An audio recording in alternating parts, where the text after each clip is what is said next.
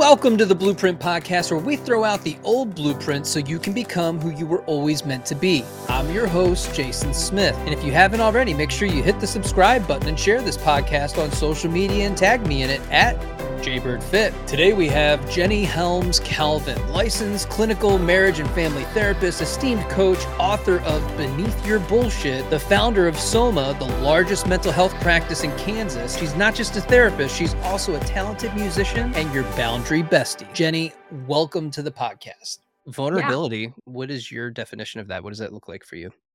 Yeah. So when I think of vulnerability, I think of being brave. So it's interesting that you talk about it as a weakness, as protecting yourself, because for me, vulnerability is the way that we actually solve issues. It can be a solution too. And so I think so many of the issues that we have in communication and connection have to do with people not being able to be vulnerable or not being able to feel like they can share and be real. And I'll speak for myself, like a lot of my journey, if I'm looking back at like when I really have struggled with vulnerability, and not to sound like I'm like, I feel like I just sound like Brene Brown, like rehashing it, but at least my experience, yeah. I truly have associated it with shame. If I felt bad about something or if I was judging myself for having that far or struggling with that thing, I really couldn't speak that to other people. And the the more that I've been able to accept myself, to not struggle with perfectionism, to give myself permission to be human, then I've actually been able to share things and not let those things secretly have power over me. I think if I were to reframe it in the way that would resonate more so with probably like a male audience or first responders or things like that is is how can we just get real and share what's what's true us if we were to take away our fear if we were to take away shame and um, the ways that we judge ourselves or our experiences whether we realize we're doing that or not the more that i've been able to just lean into stuff. And even it's funny even in like my personal relationship the more that i've been able to say you know what? I do struggle with that. Most of the things that i've had to work on for myself or my own therapy journey and, and growth journey has been through acknowledging and facing myself, even though that is so much easier to say than to do. There's well, so it's that concept of the the wounded healer. Yeah. Wow. So yeah, and I'm still a wounded healer. I'm still discovering things about myself that I don't always love, and that's hard, right? I think that's a big piece of why coaching, why therapy, why all of that even matters. And it's not just having wine with a friend or whatever that looks like, it's because we're actually in spaces where we have the ability to be challenged and truly look at parts of ourselves that we would not be able to otherwise. I even now, I feel like the more that I grow, sometimes I can be bummer in my friend group because. Uh, well, even recently, I I was in a friend group and one of the friends was talking about this experience she had. And um, obviously, I'm not trying to share her stuff with everybody else, but she was talking about this experience. And all the other people were like, yeah, girl, yeah, that's the way to do it. Or like they were validating. And I was like, there's probably two sides. In my head, I was like, I'm really curious how it just, it was so extreme that I couldn't fully just validate it, if that makes sense, the, the view on it. And well, I wanted to look face and listen. I wasn't just going to be like, yeah, your reality is real. It totally is for them. But I almost felt like it was also damaging to have an opinion of just, yes, and validating it versus just being like, oh, I hear you. That really sucks. Like, and just hold space for it versus I think what a lot of people will do is they just say the next comforting thing. That's more comfortable. Yeah, because it's really hard, especially in your friend groups, right? Because you want to be supportive. You don't want to rock the boat. I, I don't want to dive into your stuff because, quite honestly, I don't have the emotional capacity to help you navigate all of that stuff. Their partner is friends with this other person. And you, you have to look at that experience and recognize that you become who you hang out with.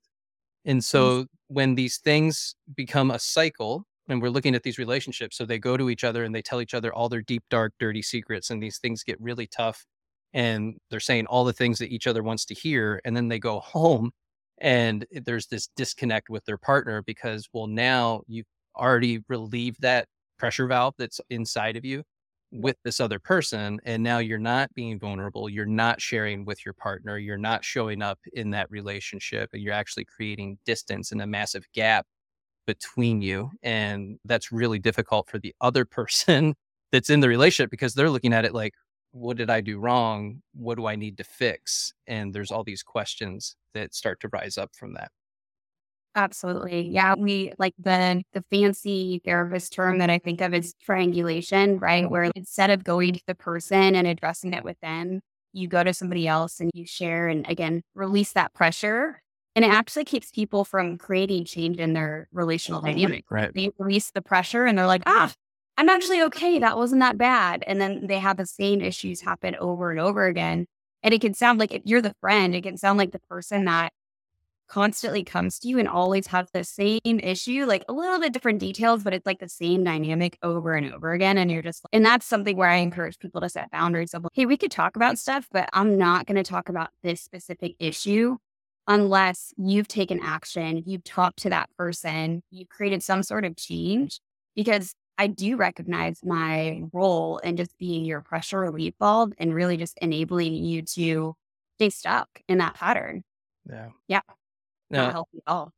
no it's not And again, just the person on the other side of it, they're left wondering, and then their anxiety starts to rise up, and then they're trying to figure out the other person, and it creates this dynamic of that runner chaser.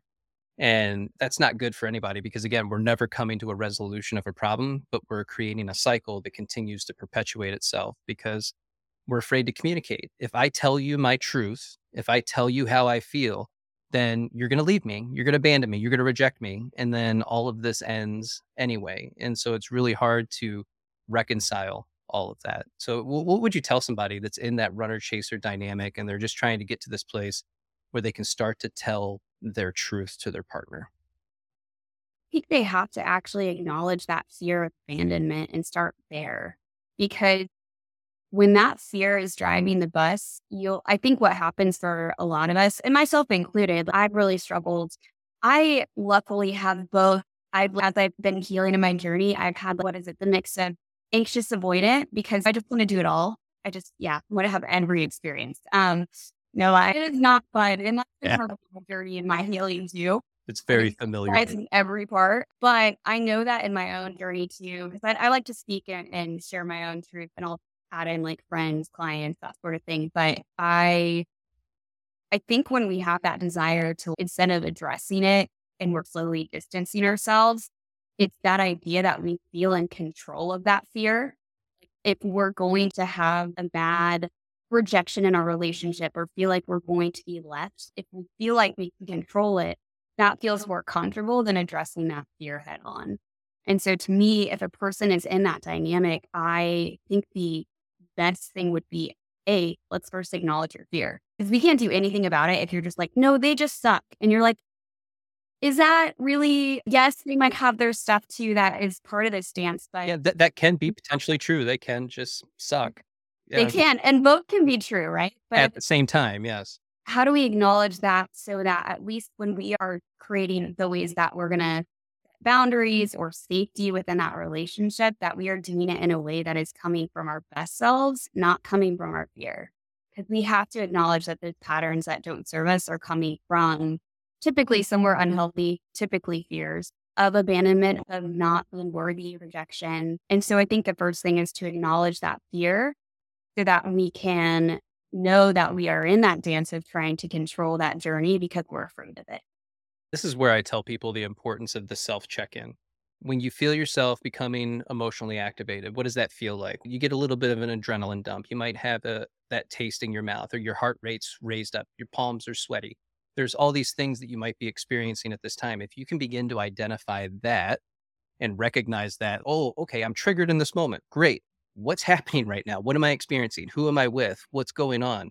how can what words can i give this situation right now and you can break out your notes app on your phone and start messaging all of that out or grab a, a notebook and write these things out so you can begin to identify ah, this is what causes me to be in this spot and then we can start to navigate it a little bit differently with the other person and it might be as simple as hey timeout i need 10 minutes or 24 hours depending on how activated you actually are Yeah. And noticing if there's like those themes, right? I love that idea. For me, it's my phone app. Like I'll take out my phone app and I have a note for myself that I will track those things when I'm feeling some of the like major themes are like if I feel frustrated, whatever you want to call triggered, frustrated. You read a comment online and you're just like, no, I don't like that. you know, it's funny. I, that is not there. Trust me, I have a long list out of my own triggers. That is not one of them. There's certain things I'm like, I don't know why that doesn't bother me. That probably should. But yeah, no, comments are like when people are like mean to me online, I'm like, cute. I don't know. Like, right. Well, it's automatic. So, hey, man, like that's your stuff. That yeah. it has nothing to do with this. Yeah. And I'm just, it just, it's still, I guess maybe that goes on the, it just still amazes me that people put energy into that. Like, of all the things you could be doing in your day, you are hating on somebody and like making that known to the world and like having your opinion out there. I don't, I just, me, I'm like, there's so many better things to so th- this is what I do. And if you guys have ever received this message, then you know it's you but I always say, hey, you must be new here. Thanks for being a part of the Blueprint community. You should check out this podcast number, episode, whatever. I think you'll get a lot of value from it. And I leave it at that because clearly they're going through something. I'm just the the person that they're putting this on top of in this moment. Do I get everything right? I don't. And I don't have a problem admitting that, hey, maybe what I said doesn't resonate with everybody. And that's totally fine.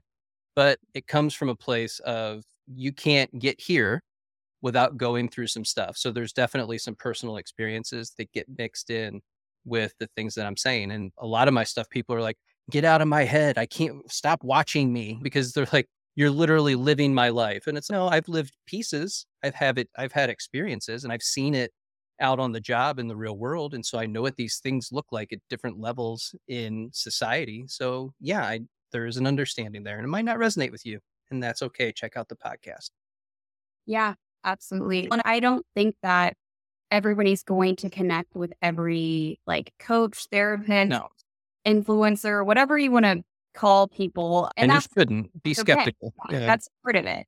And I'm grateful, like for instance, I'm grateful for you because I know that I tend to connect more with a female audience and I'm going to share, like, this was what was really unfortunate. I remember I ran ads and I was like, oh man, I really want to resonate with men because I actually, in my therapy practice, I see a lot of men. Right. For me, I was like, oh, I can totally resonate with men.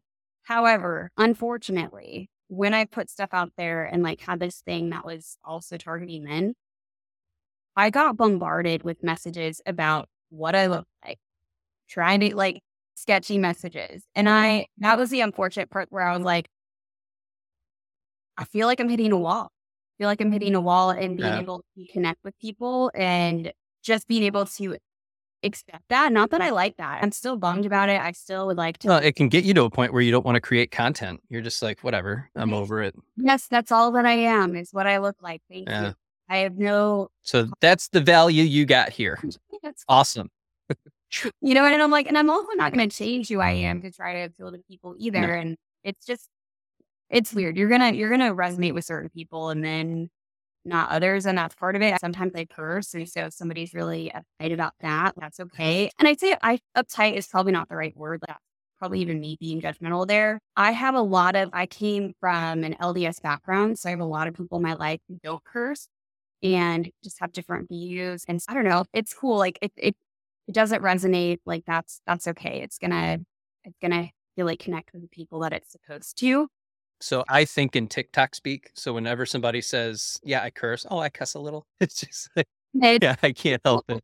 What did that sound in my head? It's it's burned into my brain, and I don't want it there, but it's there. That's really hard when you start getting all those different comments, and I think it comes in stages because most of my platforms have grown this year. So in January of this year, I had 129 followers on Facebook and that's now shifted to 109,000 on Facebook. And that's been the same or similar trend on all the platforms. And it's so at each stage of that, the 100 to 1,000 people are just like, What are you doing? You're an idiot. I know who you are. And like people come out of the woodwork to tell you, like, you're an idiot.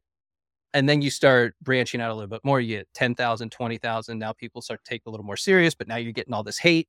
And mm. then over like that 50, 60, 70,000 range, now the comments that come in are, oh my gosh, this is amazing. I've learned so much here. There's all these benefits that are coming from the content. And so that some of that judgment has now been dismissed or muted because there's so many good comments that are coming in and just people sharing their experiences. And they do on Facebook, man, that's really the platform right now. They just pages and pages. And it's, I love the vulnerability. I love that you're putting all that out there. I can't read all those.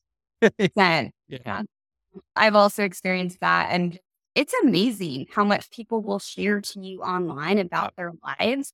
And that also to me speaks to just how much they're they're wanting that, but for whatever reason, like they don't feel like they can do that in their real life. Like how much they're needing, wanting that. And for whatever reason, online feel safer. Let's explore that for a second. Why do you think that is? Why does online feel I don't even know if it's necessarily safer, but it's is it just because we're not really connected to it? Like mm. I get to go live my real life and this is just happening here on this platform that, you know, nobody sees. It's a fake life. Because I'm trying to actually give this a little bit of thought more just than, oh, yeah, obviously you're less connected when you're not physically there in the space with someone else. I almost wonder people with complex PTSD or severe PTSD will do these things where it's, and I don't want to generalize this because I think all of us, when we are struggling with mm-hmm. something, can have what we call part. And I'm not necessarily talking about dissociative identity disorder. I think people get confused. I just mean that compartmentalizing it or putting it into the protector part is something that our brain does. And so part of me wonders when you're talking about this like other online world, if it is part of that compartmentalization process that our brain naturally does. Like it just goes along with our psychology that it makes sense that we're, it's not really me, it's online me, right? right? And that kind of feels like that action of compartmentalizing it makes it easier for us to cope with that thing or easier yeah. for us to share that thing. So I, I wonder if it's our, our modern day version of it. Yeah, because we user 8675309 on whatever platform, and oh you know, hmm. I know. And so I, I, yeah, I can say whatever I want. I can be whoever I want. I can step into this place, and there's a certain amount of emotional freedom that comes with the anonymity of not using your real name and being able to get out there and express yourself. That in real life, if you attempted to express yourself, you would potentially get knocked down or rejected or abandoned or told that you're foolish or all the things that you potentially think about yourself that are negative, it's going to be given to you in real life. But if I just go over here then I can express myself in ways that I don't get to in the real world. And that feels good to be able to get that out. It's almost like a, an emotional release. Yeah. I definitely think it's an emotional release. I'm curious, I guess at some point people trust that they won't get rejected. I'm wondering with that process, I get they're choosing where they release, right? And so yeah. something about that space, they feel like it's less risky. Like there's less of a chance that they'll be rejected or ridiculed or No, I did. So I saw that I saw this meme today and it was a picture of this guy, the the face is like it's got red all over it so you can't see the face and, and then it's got like text underneath of that where somebody wrote a message, "Hey, you're short." Right? And or you don't look tall, something along those lines. And then the next message was, "What, you're not going to argue with me?" Because the other person just hearted it like oh thank you yes i'm short and then there's no argument and it's now you're not feeding the that little monster that's inside of me that wants that that attention or whatever it is that you're seeking in that moment by saying something negative to somebody or negging them and mm-hmm. or baiting them into something what are you getting from that experience besides yeah. a, a dopamine hit uh, yeah a dopamine hit a reflection of again i think for some people the way that they feel in control um, to be able to even predict or to do things in which they will be rejected or ridiculed or yeah it's interesting that's its own like yeah. we could walk on a whole trail no we absolutely could for sure. I'm curious for you too like and, and maybe you've already shared this a million times but given your background what kind of made you want to talk about attachment and get dare i say vulnerable or real with people online? Because i feel like yeah. I don't know. Like I feel like that would maybe not, like you said, like it wasn't really the the coolest thing at first when you don't have any, like when you're like, I have three followers and one's my mom. What kind of like motivated you when you were in that? It's so interesting. I had actually taken a break from social media, and we really couldn't have social media to begin with. It was extremely limited to my home gym and just a few other things.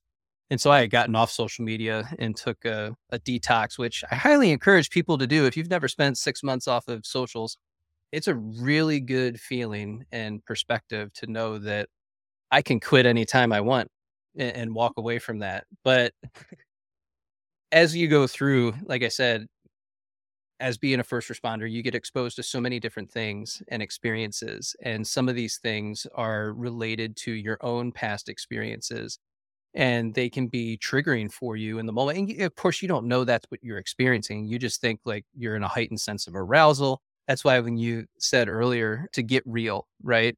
I think getting real, that level of awareness is so difficult to achieve because you're in that sympathetic nervous system all the time.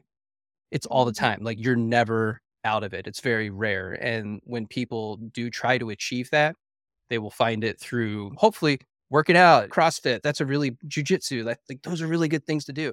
But all too often it's turning to food and turning to substances and turning to social media and turning to your phone and just being dead set on that and all the while you're ignoring life is like passing you by you're the people that are closest to you are just in orbit of you and i heard this the best explanation i heard was killian yesterday where he was explaining that all of you guys are in this other room and i'm standing in the hallway watching you and so that's what it can feel like when it goes too far, when you haven't been going to therapy or doing any of the inner work or diving into self awareness and trying to figure out where are these things coming from? Why do I feel the way that I feel?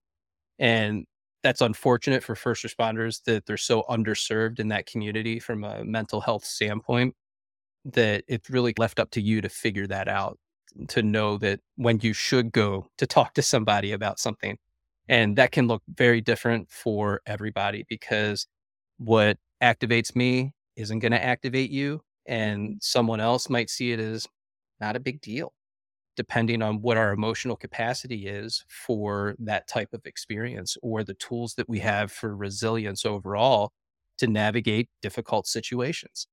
Getting real can be a really hard place to reach when you're so far away from what's real. Like I said, that world is very different. It, it's a different experience and they separate themselves and see themselves a little bit differently than everybody else. I can't tell you if I shared something, I can with you, right? But there's mm-hmm. other things that I could share with other people and they'd be like, I don't know what to do with that. I, I can't carry that. I, you, are giving me something I, I've never heard before. I don't know how to deal with this. I've never seen this. I don't know what you're going through. I don't even know if I can give you empathy on like I a little bit. Yeah, but people don't know what to do with it when you give it to them because they haven't experienced it and they don't know what it looks like and they don't know what it smells like and they don't know what it feels like in the body to have some of these experiences. That's a lot of stuff to take in, but I think that's where we're at. And if that's why I say if you can recognize when you're emotionally activated, if you can begin to acknowledge that and then dive into your notes app or whatever it is for you, a little notebook that you carry with you, and begin to figure those out, you can pull yourself out of whatever darkness that you've settled into. And that's just, that's me anecdotally from personal experience. I had to figure that out on my own. And I did, and I'm glad that I did. But it also started, I started leaning into things like Joe Dispenza, spirituality. That takes you down a whole rabbit hole. There's all these different rabbit holes to get into. You spend years diving into that stuff and it comes full circle again. And you're just like, but yeah, you know, there's something with meditation and journaling and going for walks and working out regularly and not drinking. Being sober is one of the best things that that I've done for myself. You sleep every night. You wake up at four in the morning to go on your walk on your ruck and your life is just very different. It's very full. It's very vibrant. And that is the best gift that you can possibly give to yourself. Yeah. That's awesome. I feel like there's so many different pieces and, and we like things I could probably be like, oh, about that would yeah. off with you. But I just first want to appreciate that. Yeah, that journey I'm sure was not easy, especially if you're in an environment of people that are also unaware, if that makes sense. If everybody's like the whole community of people that you're around are not aware, it's so hard to get into that. And not only that, part of it, for my understanding, and, and maybe you could speak if it's it was different for you, but if you're so stuck in like that nervous system, like you're always on high alert, and then mm-hmm. eventually it actually goes into like numbness. So that's actually the worst part of when you're in that yeah. you know, freeze state, but you're constantly in it and you don't know that you're in it.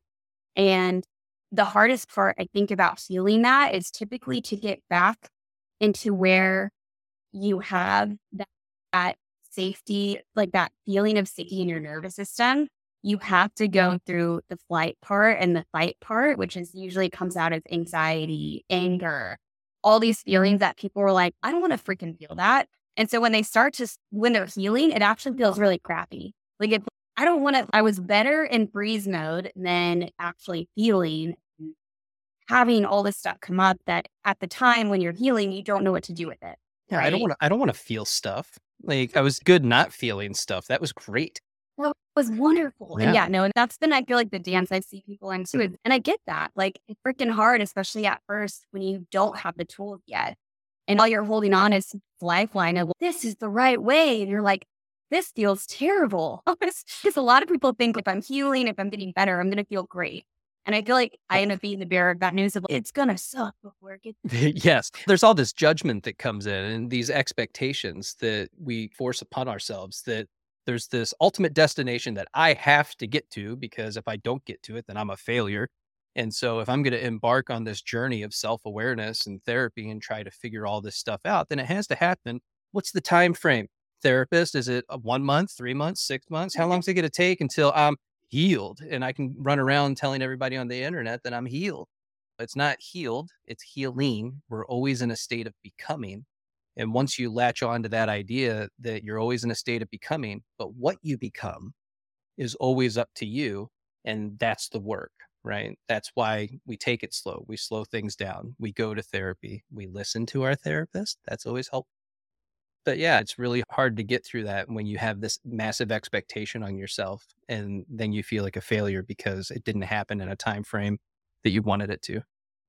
And I think a lot of folks don't realize they don't even really understand what complex PTSD is. They don't understand. And it, it's interesting. I wonder if too people feel like they are somehow like a failure or inadequate if trauma does impact them. Because you were talking about how it impacts people differently. And I said, yes, but we all have our different like flavors of it. So like right. if there is not impacting you, that doesn't mean that it doesn't impact somebody else in a certain way. And even if it doesn't, you never know. Like the more that I've learned about the what they call interpersonal neurobiology, which is fancy over the top language for like the way that our brain develops within relationships. So people always think about our brain developing and they're like, oh, we have genes and we just grow up and it's just going to be what it is. I think that's a very simplified version of what a lot of people think, but they don't realize that our brain not only develops based on the genetics and what we're born with, but also it literally develops or does not develop depending on the experiences that we have as a super little person. Like zero to two, the most pivotal ages. And so you can't even remember the things that you did or didn't get in certain ways. Yeah, it's what you experience and what you don't experience. You don't experience emotionally. And so, yeah. and people don't, they're like, oh, whatever, that's not that important. I'm like, that's super. Yeah. So if you're yeah. like, this person has this emotional skill, I'd be like, yeah, from zero to two, they were mm. experiencing that emotional skill and had those resources, and maybe you didn't, and you had no control over that right? So if you're comparing yourself to that and judging yourself, like that's super unfair. It's so one of the most, I think what was eye opening for me was the metaphor was I didn't realize this. If a person is not exposed to light from a certain like pivotal age period, they will not develop sight.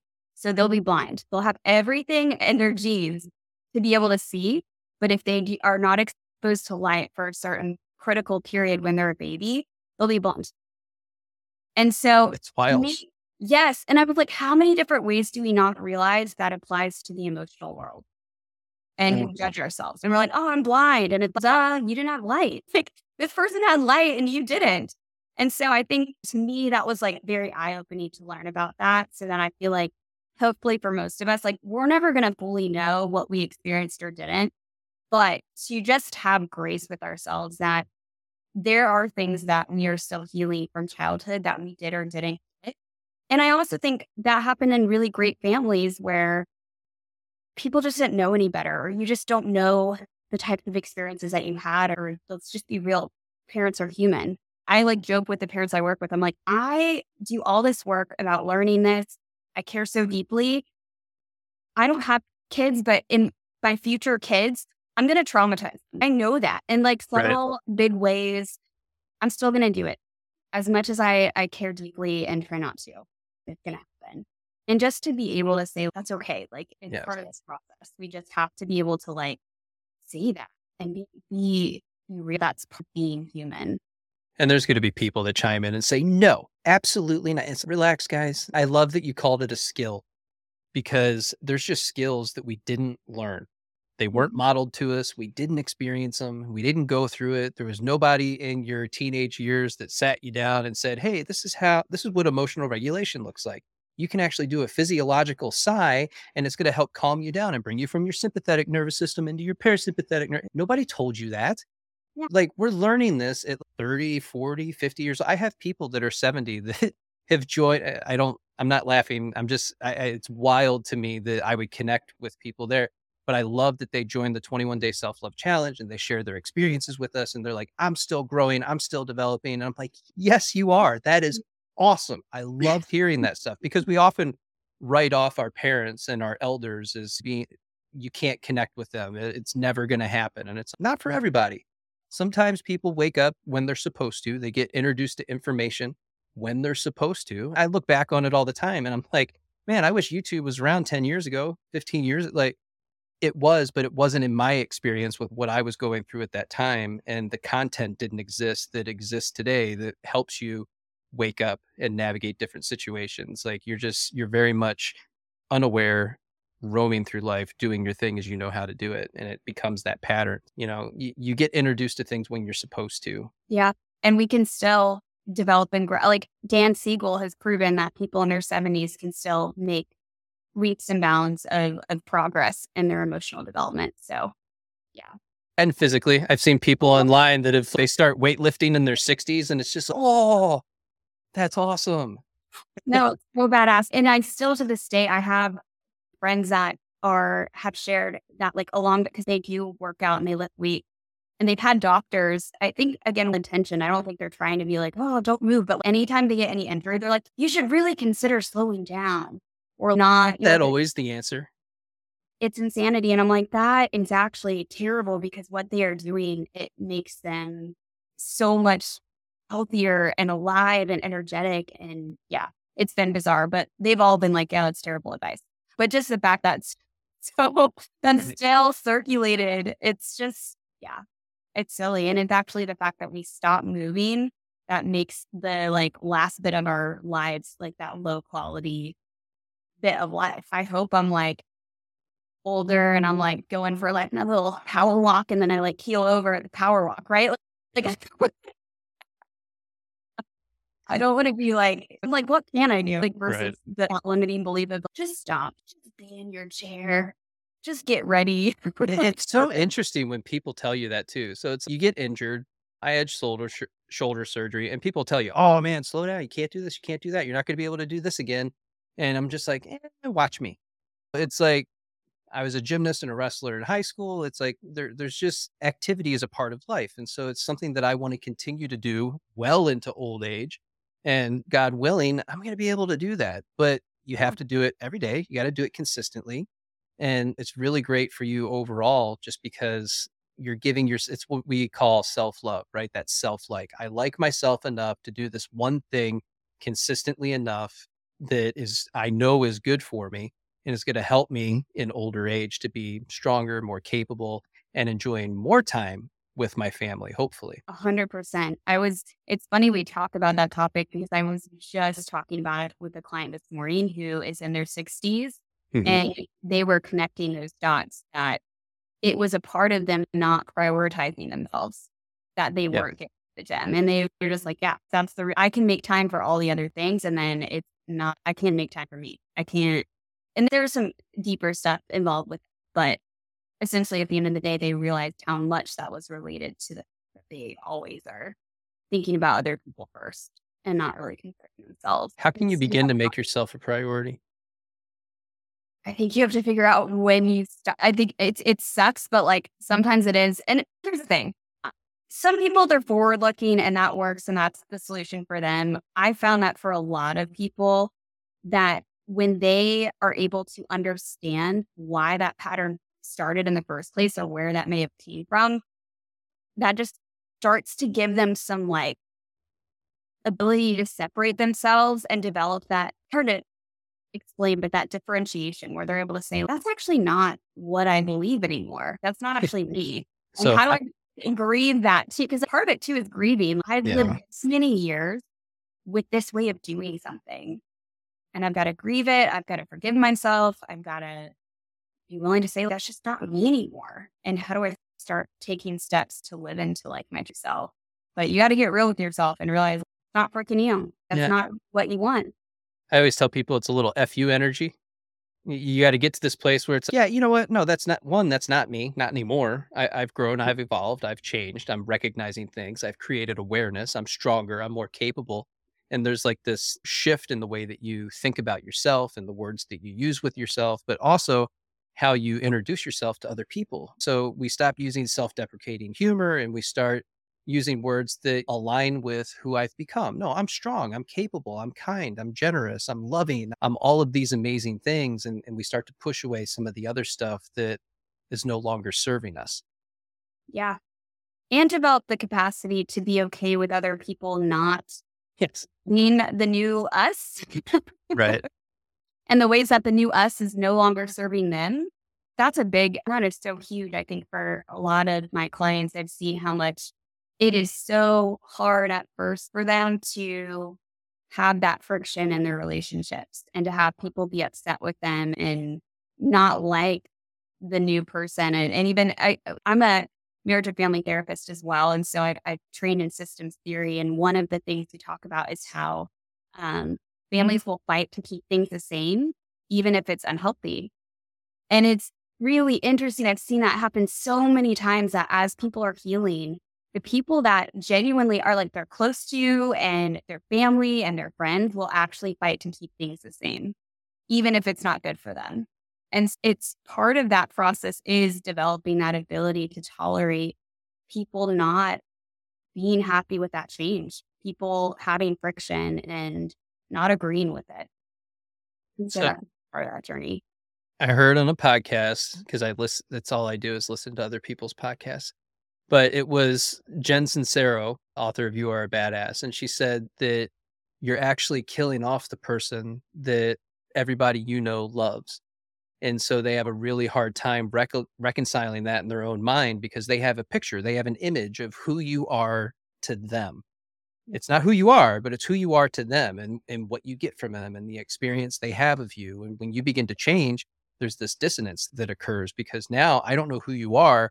I don't know what to make of you. So they end up actually exiting your life in some way, shape, or form, or you spend less time together because you're not connecting on the same level. And I just call that raising your vibration, right? Because you're growing, you're developing. It's okay. You shouldn't feel guilty for that. But just recognizing that not everybody's going to come along with you on that journey. Yeah, 100%. And that can be, it can be a really hard place when mm. you're first making those changes and you haven't met the people that you're quite like vibrating with yet. oh, God, it's It's brutal. Some rep, Or even like it was, there's a quote and it was really good. I was like, if you're on your way and like, you're not quite at the vibrant, like the vibrating where other people that are healthier are also going to be attracted to you and want to be your friend and things like that. But you're also like in that awkward space of like, I'm outgrowing my old self. And like, you're just like in no man's land of not good enough for the people that have done the self development. I'm not great enough for the people that I'm trying to heal and, and grow from. And I was like, it's so true. I think Yeah. people relate. And I, I don't know if like good enough is a great way of, of describing it, but I just think of levels of emotional maturity, differentiation, whatever we want to call it. But it is tough. I know even in my own journey as I've worked on stuff, and people, again, they'll fight to keep you the same. So they might even use things that they know that would really hurt your feelings. So for me, I'm happy to share this. I don't like being perceived as a person who is intentionally trying to hurt people or is a bad person. And so if I'm like trying to heal and someone's like, you're just an asshole or you're selfish or what, like those are the ways that I'm like, oh my gosh, you am I? Like, and then I'll retreat back into doing the thing I really need to uh-huh. heal from. So I've noticed that pattern even in myself that like sometimes it's really hard too because the people that are close to you also know the things that they can say get you back to doing what you were doing. And so I know that's one of mine. So I had to like really work on letting it go and being like, you know what? People can think I'm a bad person. That's okay. Like people can think I'm trying to hurt them or they can think that. And I have to be okay with that. I have to let that go and not try to control it. So is there an exercise that you can tie into that that someone can do? I'm like, I'm sure there is, but like off the top of my head, for me, it's a lot of that self talk. It's knowing, right. like uh, first awareness, and and that's something that I've had to really work on in my own like therapy journey with my therapist. But also, I will do that self talk in that moment too. Of like when I notice I'm getting triggered, I'm like, what is this related to? Is this you trying to be seen as somebody who's always nice and cares about people, or like it's really that self talk right. and like just getting curious, like not in a mean way, but just in a what is this really about? because you're not living into the way that you're wanting to. There's something internally that's friction. And that's usually when I'm able to be aware of that, like protector part of me that like wants to be perceived as like always being nice and always doing things with good intention and whatever we want to call it.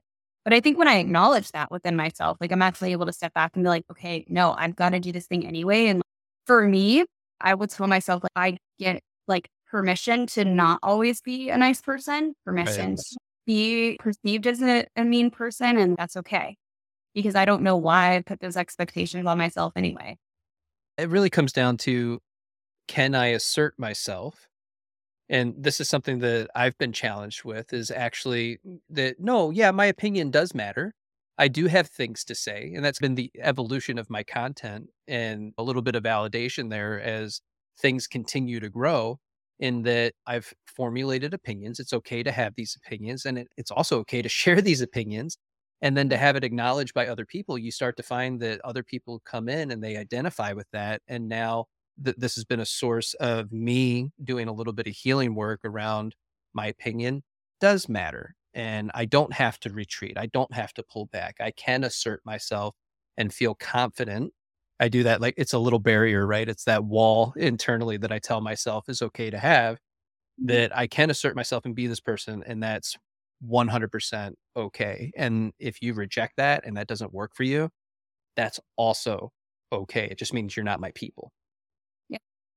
But that's hard that's hard to get to, yeah. right? If you're a recovery people pleaser. And, and, come on. It, Gen X, like we were all people pleasers. That's what we were bred for. It's Wait, I'm, I'm curious about that theory. Why Gen X? Because I'm like, I'm people in Gen X that are not people. I, I think it's a mixed bag. And I, I, I can't, I don't think we can really put it to, I just like saying Gen X because it sounds good because nobody talks about us. So, um, yeah. It's, well, they feel like the middle child or like, well, I'm I'm that too. So, but it's nobody talks about Gen X. But no, when you think back on it, it's we're supposed to be in cubicles doing jobs, put your head down, do what you're supposed to do, what I tell you to do, follow my blueprint. This is what I mm-hmm. did. You should be doing exactly what we did to be successful in life or to have anything because that's what worked for me. But that's also where we miss sk- skills. We don't acquire the skills necessary that the adults in your life may or may not have because they don't have it to give to you. And so then you're 20, 30, 40, 50 years old, still struggling to acquire some of these skills to help you navigate life a little bit better. And again, it just goes back to that awareness. I think we also, oh, so there's the cultural aspect, right? There's so many different pieces. There is. There's yeah. like that big cultural piece. There's like your own family system and like what role you played. And so, like, for me, it's, there's a lot of things that impact me on this level. And then it's also getting even like more impactful the more that we get to the family of origin. And I know that the people pleaser part of me was definitely a protector part I developed as a kid. And I never let that part retire. I was like, let's keep going until it was like, actually, this is really wrecking my own ability to connect with people genuinely because it wasn't right. like real. It was what I was getting out of it and how I was navigating and controlling my life. And just the ways mm. that it kept me from actually being myself. I wasn't able to do the things in my life I wanted to do and take even what I was choosing as far as a college and career options and how I was doing things was people don't realize how that's subtly playing in the background. Like that right. and then that's like moving you to places. And so it's funny as thing. I know people are like, let's not talk about my childhood. It's such a cliche. And I'm like, gotta start somewhere like right here. I'm like, like, let me know when you want to talk about the elephant in the room. like, yeah. let's not talk about it. I'm like, cool, we'll go over here for a second until the elephant's like sitting in your lap. And it's this is how I am showing up. And yeah.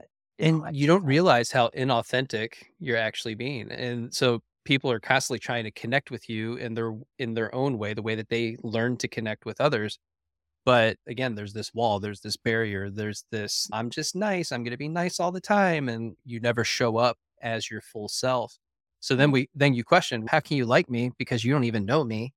And I don't even really know myself to be honest with you. And then so then that creates some of these other relationship behaviors that people really struggle with uh, on my platform.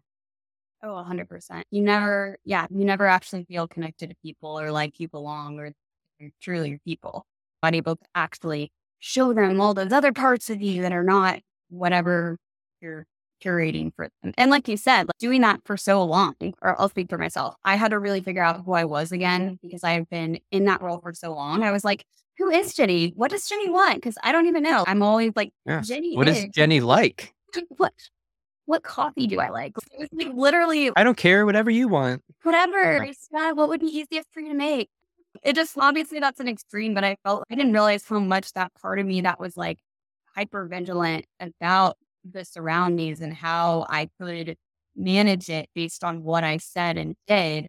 That was what was me. It wasn't actually what I want and, and getting into a space to ask those questions myself again. It felt really weird at first. Felt really weird. Like when you, I don't know if you experience that. When you ask people to do that, they're just like, what is what like how do I like and so I feel like it's even what do, what do you mean? What do I want? I I I don't know. I want people to be happy. Yeah just tell me what to do. I'll do it. Like why is that why so hard why is that so hard for you? Just tell me what to do. I'll do it. Tell me what I want. Yeah. No, it's so interesting. But then when you really start leading yourself, and, and, again, it's a mm. skill, you begin to lead yourself in a different way you separate for yourself from the things that have always plagued you and have been difficult to navigate or at least you have an acknowledgement that these two things can exist at the same time and that you can just question it and say yeah you know what? You settle down. I don't need this anymore. I'm actually stepping into this different version of me that doesn't tolerate bad behavior and doesn't tolerate the things that that upset me or, or activate me. And it's okay to do that. It's actually necessary. Yeah and to just and to plan for people to be unhappy as you evolve and yeah. to try to keep you stuck and maybe even call you selfish or other things. I feel like that's the word I hear a lot for, from people. I'm scared of being selfish once they start to actually do things for themselves and set boundaries with people. Because, yeah, people that are not good at respecting boundaries, they will come up with all sorts of words and ways to describe you and make it about you that they don't want to respect your boundary. Yeah, I always tell people self love isn't selfish, sitting in your mess is. Because what you don't realize is when you're not working on you, when you're not putting the work into yourself, when you're not growing, developing, changing, expanding, you're not giving your full potential to all the other people in your life. And so they don't get to experience that version of you.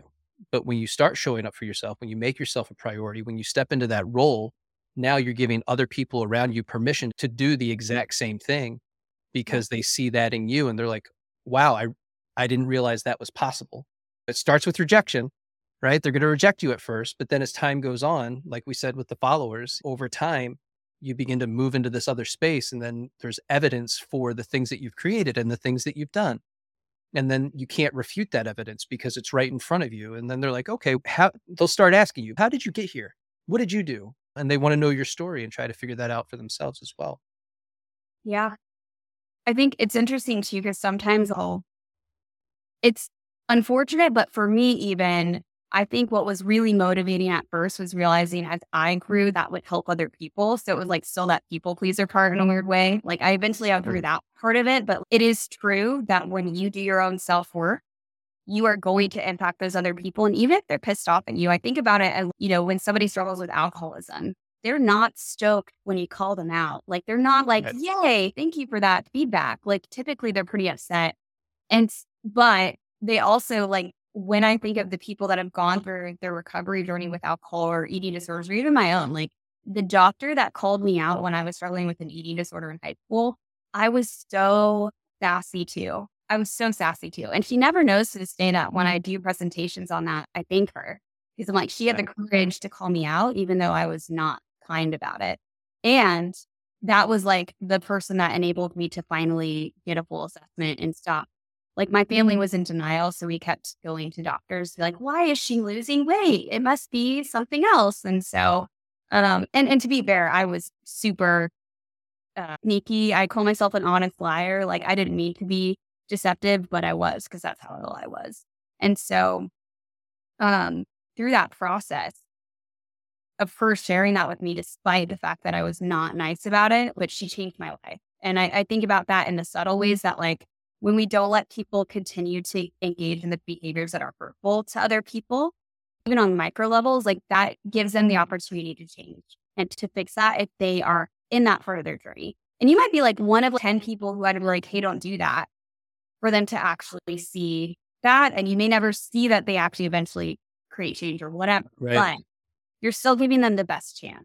And so I don't think people realize it is kind to tell people to not treat you in ways that could be hurtful and not cool. Or even sometimes people set boundaries and you're like, I'm not being hurtful. But the whole concept is that you're trying to meet somebody where they're at. It doesn't matter if it doesn't make sense to you, it's to honor and meet them where they're at. Even if they're struggling to work through whatever that thing is, that they eventually are going to be like, yeah, I'm actually more okay with this thing now or whatever. But showing them that you like care, that you're like, I really hear you. We did not talk about boundaries no, eh, we did it. Not as much as I, I thought we might, but that's okay. Like all this yeah. stuff, it's some, it's all related in different ways because I think once we're on that journey, we do set boundaries, including boundaries with ourselves. Like when you talk about self love, right. there's boundaries in there. But anyway, how do yeah. we set a boundary with ourselves? What does that even look um, like? I think about all the different, so like when we're talking about self boundaries, it's the ways that we're no longer going to engage in things that we may have in the past. So, for instance, like I used to be really hard on myself and just like shame myself. And if I made a mistake or whatever. And so self, yeah. And it just like would just like ugh, ruminate or whatever. And so for me, it's not that I don't ever default to that because sometimes I still do, especially if it's something that is tender for me. But I now have the self boundary that I'm only going to do that one. Like, I'm only going to go through one rotation. And then I'm going to like actually sit back and try to give myself grace and say, okay, what could I have done better in the future? And let me make this healthy guilt instead of shame. And that's the boundary I have with myself that I don't do that any longer. Oh, another one. This one, okay, it's interesting because I've gotten some flack about this one. So I'm like, okay. I'm curious what you might think, your other listeners. Yeah. Um, I grew up with a lot of passive aggressive people in my life. And so part of my healing journey has been to not read between the lines. And so if somebody's upset with me and they're being like pouty and I'm like, my my spidey senses are going off. Like sometimes like, it's not that I never ask like, hey, is something going on with you? But I actually I stopped doing it. Like I set the boundary with myself because I used to again try to like rescue and save people. And now I'm like, what? What's you thinking? Are you okay? Are you okay? Yeah. Yes. And and now I'm like, you know what? If they have something they need to say to me directly, that's on them. And I'm no longer going to read between the lines, fill that in, and try to go to them and make sure we're good because of their behavior. And I remember someone just being like, because one of the occasions they were like, I think your mom was upset about that thing. And I was like, maybe. If she's really upset, she'll probably tell me. And she'll let me know. Yeah. And it was funny because I don't even know who knows if my mom was actually upset about that thing or not. But I got to the point where I was like, you know what?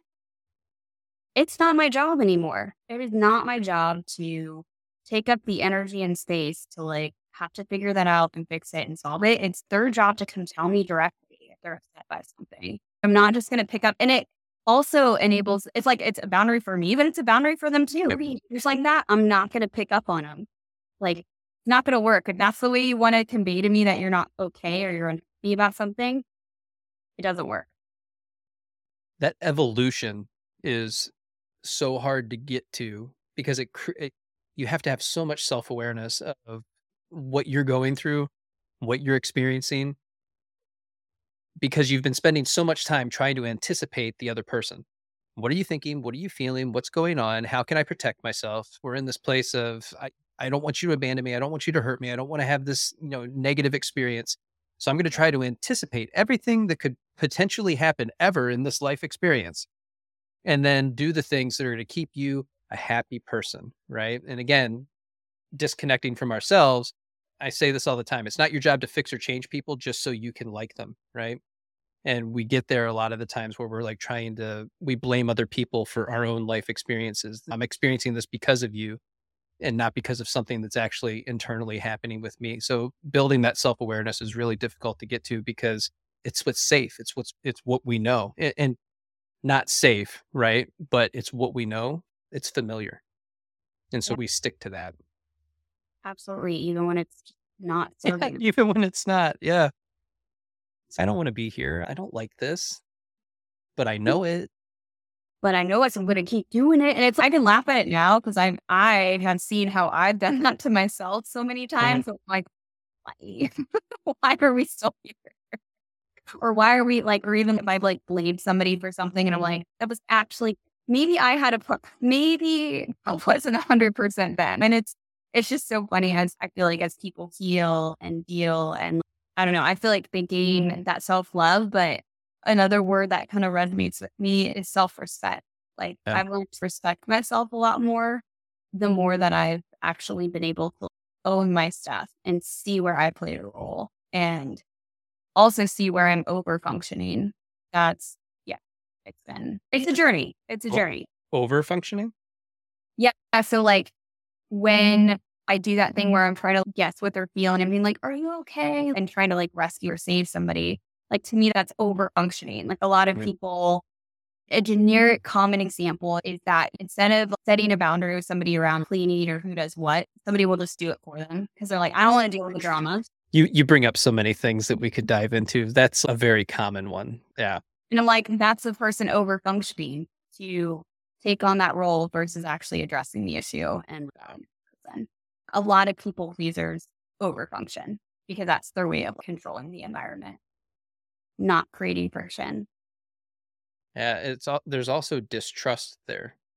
I, I don't trust you to do things in this mm-hmm. household properly. You cleaned that toilet wrong. You used the wrong product. That's not how you're supposed to do it. It's I don't know. I've been cleaning toilets my entire life. It's like, how is this wrong? Please tell me. Please show me. And letting that go too. Like if that's the hill you're dying, you know, on right. If someone's actually trying and you're still just like not good enough, it's, what is that really about? Right. Know? Why does it have to be your way? That's always the question. But it's we take it so personal when that mm-hmm. happens, and it's now all of a sudden I'm bad. I'm a bad person because I didn't clean the toilet properly, and because we don't know how to communicate or navigate conflict. It escalates into this bigger thing. And it's just where was that really coming from in the other person, right? It's not about the toilet, it's about something else. What is that exactly? And people don't know how to get from the toilet to the conversation. They just they don't know how to get there. No. Because it's hard and also that's it's and it's also something that I've and I'm still growing in this area of myself is like getting vulnerable when I'm upset and saying instead of going from that blame place of just being like, I feel scared that this means this and that it's really my insecurity around this. And that's really what's coming up. And that's why this feels so big for me. Or that's why I'm so upset. Or and like really owning that it's about our stuff and our insecurities and our fears and keeping that real or being like, I really want to talk about this thing. And whether or not this is even realistic or I'm just projecting this onto you, I'm scared about how you're going to respond. And so I haven't talked to you about it yet, but I'd really like to, but I'm super nervous because that's very real and blah. But it's a lot harder to do that than to be like, this is why we can't talk about things because you're such a right. jerk and just and, and blame somebody and be be harsh to them versus to be real and be like, oh, I'm, I'm nervous. I'm scared. I'm scared this is not going to go well. And then we're not going to talk. And I'm going to miss you. And I'm like just saying all the things that are really hard to say. Right. Really, that's really the heart of it. It's not that you're like, like it's it's more soft often than not and people don't know how to get to the soft parts they they get into that like angry like and they think that that's it's funny because i think a lot of people are like this is my boundary and i'm like hmm, yeah how about that i think that's your that's your fear right well a lot thing. a lot of times that boundary is actually it's not a boundary you're actually trying to limit or change the other person a lot of times in, in a fundamental way Yes. So we get into relationships with somebody who might be a drinker and you're not a drinker. And that's a standard and value that you have that you're not that type of person. And there's no shame or anything on the other side if you are somebody who drinks, but that's a standard and value that you've now thrown out, you've cast out, you've ignored it.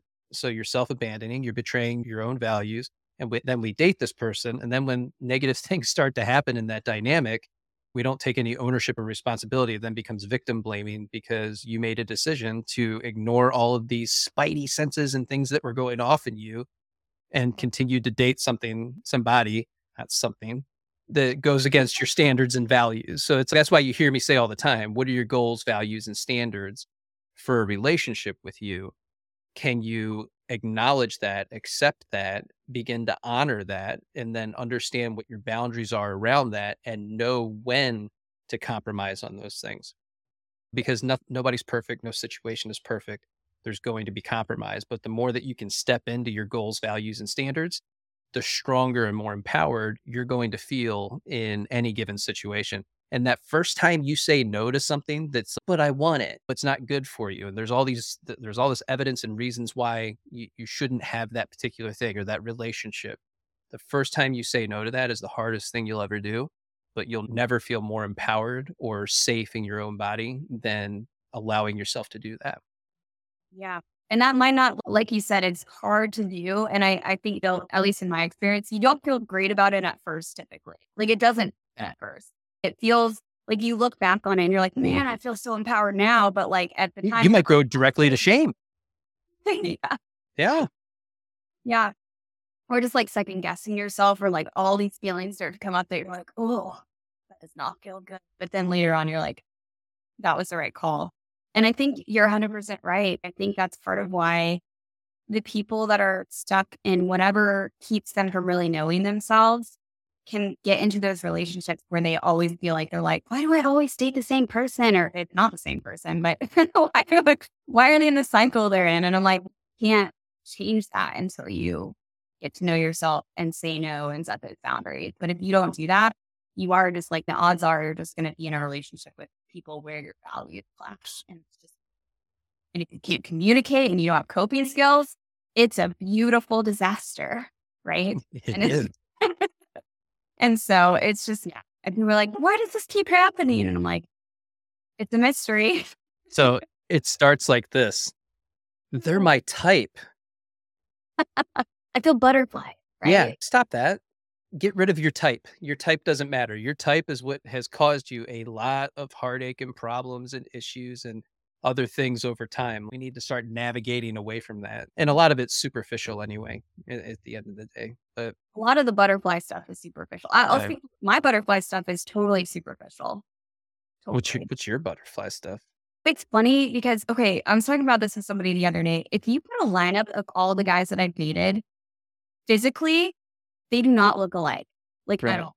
They're different ethnicities, heights, I think only not even that. Like I haven't I've dated guys that are not like yeah, no, they look different. I think there's only like maybe some extremes that like I like they physically look different, but I guess my tie or whatever. Yeah. Um, I don't know. So I think for me, unfortunately, what I've had to heal in some of the attachment wounds and even what I've had to heal with partners and then side of partners and all that good stuff has been mm-hmm. I've struggled with thinking that people who are safe are boring or they're not fun enough. And so that's been part of my journey is healing that if they're huge. and not like finding like the fights or whatever as like part of that like love and whatever. Like I've had to really heal that and heal that within myself too and Yeah. acknowledge when I'm pushing away from somebody because it's part of that. But that was just I think that's when I say like my type, like I've done the thing where I'm like, oh, I just don't, it's not exciting enough or I don't feel butterflies enough. And and typically that is mm-hmm. with somebody who might be safer. And that's part of what I've rejected in the past. I'm like, that's so superficial. And at some Yeah. point, you get six months into a relationship, a year in, and you realize how much like all the other stuff really matters. And even like one of the healthiest guys that I've dated, I remember just being like, this guy's weird. This guy's, I remember about him to my friends and family. This guy is like, he was the crazy one, but truly, it was me. funny. I'm willing to acknowledge that. Like to this day, I look back on that relationship and I was like, because I broke up with him. And I look back and I was like, that was me being like not healthy enough in that process. And I've been able to read that and go through that process, but I had to actually acknowledge that. Like I broke up with him and he was a healthy one. But that's where we use the term ick. Mm-hmm. one of my favorite terms when people use the ick. Oh, he just gives me the ick. And it's, ah, does he though? Or is he just a normal person that you have to find something wrong with because it's not what your nervous system is looking for? You're not attuned to that type of person. I, I don't know why we have to put people down. It's just, you just have to recognize I'm not attuned to you. And yeah, so I, I think these things are chemistry. I need to be turned on by something. And whatever you're doing, whether it's your board shorts or whatever it is, the haircut, the mustache, whatever it is for you that that gives that ick. It's just it's always interesting to me to hear that from other people because that's where you're limiting yourself a lot. Yeah. Whenever I and there was somebody on social media that like captured all these different icks and it was popping up on TikTok every now and again. I thought it was fantastic because they're hilarious. It's the most ridiculous things. Like, how is that an ick? It's just a person being a person. They're just living their life. They're sipping their coffee. I don't like the way you sip your coffee. Ew. Like, like Okay. Feeling it. Yeah, I guess I'll Well, change the way I sip my coffee. I don't know. Or like I have a colleague that has shared that she will not a date or she probably at this point has had to get past this, but she's like, yeah, I don't date guys who wear flip flops. And I was like, interesting. so how did you like, it's like in the summertime, you're like, keep that covered. So I've heard that before. I don't want to. I don't want to see your feet. I get it. Feet are ugly. I'm not the person that's going to be like feet picked. Yeah. So I, I can see that, but at the same time, it's just what's wrong with that? Let people be people. They want to wear Yeah. flip flops. Find it endearing. It's. I always get to this place with my clients where it's you have to start with a gratitude list about your partner. Gratitude list daily is extremely helpful. We get to this place where it's really hard to. I'm thankful for air. Yeah, great. We get that. It gets redundant over time, but you have to look at your partner and really begin to identify what do I appreciate about this person? What do they do right? And even when they're doing something wrong, can I recognize that as something that's endearing and it's not necessarily wrong or incorrect? It's just a part of their process and how they operate, the way they think, the way they feel. And can you begin to admire those things about the other person? And are you a collaborator or not? And that's for me what relationships are. You're in a collaboration, we're co creating. We use the language of a shared mission and vision one year, three year, five year. You got to have it, even a 10 year plan. But we have to start using that language of a shared mission and vision, or you're going nowhere. You're going to struggle in your relationships if you don't know where you're going, what you're doing, or why you're doing it. 100%. And I really appreciate Mark Manson talks a lot about how love is not enough. And I really mm-hmm. appreciate the ways that he has given language to that. Like he's an incredible writer. and He has an incredible way of, of speaking things. And he talks a lot about how shared values, respect, trust, like those are the foundation. It's not about love. And I see that not only in our intimate relationships, but also like our family relationship. And that gets hard for people too, right? Like that idea that they could be your family, but if they are not respectful, loving, you guys don't have a shared vision. That's especially around the holidays. I think that is what gets really tricky. People Yeah. Stick with families and that weird friction of feeling like they're my family. I've got to do X, Y, and Z and participate in X, Y, and Z. Thanks for being here. I really appreciate it. Do tell us you have a book. You've got the 12 days of slaying boundaries along Yeah. with a giveaway. You have an online course that comes with a closed group and you had a podcast, but what happened to it? Um, super got super busy. So like sidebar, I also own like the largest group practice in Kansas. So I'm a busy lady. You uh, I love doing what I do. I do. I did not know I would fall so much in love with the business side of things, but I have. And being on that side of things and in leadership, I had to find some sort of balance. So for me, like the group coaching is how I still am able to like connect with people and feel like I'm more connected with clients. I only see one or two clients a week now as far as a therapist. And so the group coaching gives me a little bit more like connection to that world. And in addition to I like we have like therapist meetings too, where I'm like, let me live vicariously through y'all and also learn and grow. Right. so I do on that. But yeah, I wrote a book about a year and a half ago. And it's funny, like at some point I'm like, maybe I'll revamp it or just something different. But I do have a book that I took a lot of time on and that I think is really great too. Obviously I'm biased. I wrote it myself. Well, I love the title of it. It's that's accurate. It was a good title. Yeah, thank you. Beneath your bullshit, but I called it BS because I try to connect with those people. I see again. I'm still can't swear. I know yeah. I'm still healing from that people pleaser part of me because I I remember spending hours thinking about bullshit. Should I like how? I I can't say bullshit. I can't do that. You grew up with an LDS family, okay? Everybody's gonna reject me. The funniest part is my mom is like one of the most like accepting people now, and so like I could curse around her and she, she's gonna be fine. Like it's fine. But it's my own, it's that story I'm stuck in. Like it's right. my own narrative. But yeah, anyway, so I have all these things. But I think if people want to follow along the work I do, Instagram, TikTok, at Jenny Ann Helms. I've got some free resources too, because I know a lot of people are like, where do I start? And I have a list of boundary examples. And that's a good just resource of like, how do we put words to this? And the 12 days of boundaries, I'm going to go through what boundaries are, why people suck at them. Because let's be real, as we start to use process, people typically really struggle to either overcorrect, undercorrect, yeah. all those different pieces.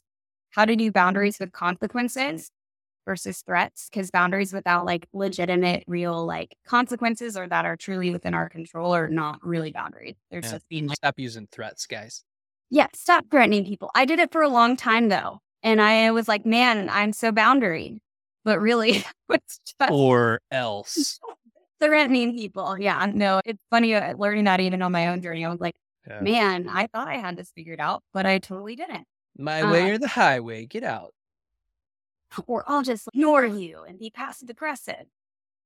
Yeah, let's not. Yeah. Let's not. Let's. That's not the solution. I'll tell you that.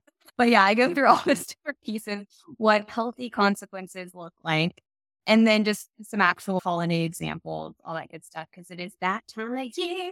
It People is. get weird, and we become. One of my professors, he said, this time of year, everybody shrinks a few inches when they go back to see family. And I was like, man, I don't have a lot of inches to shrink right? Figure that out. But no, it's true. Like we all revert back in, in some like small ways. And so it's funny. Every year I go back for Christmas and then on in January, I'm like processing with my therapist. I'm like, so here's how I shrunk. Oh. here's what I work on next time. So anyway, just keeping it real that like we could all use some ideas, encouragement, and support. I love it. You guys, if you haven't already followed Jenny, you're going to after this episode. So make sure you go and do that go out and get her book and check out the 12 days of slaying boundaries. I love slaying boundaries. Yeah. Yes. I'm trying to get real hit with the kids. Hey, you do what you got to do. Awesome. It was great to be with you, Jason. We'll have to do this again. Yeah, we will. Cool.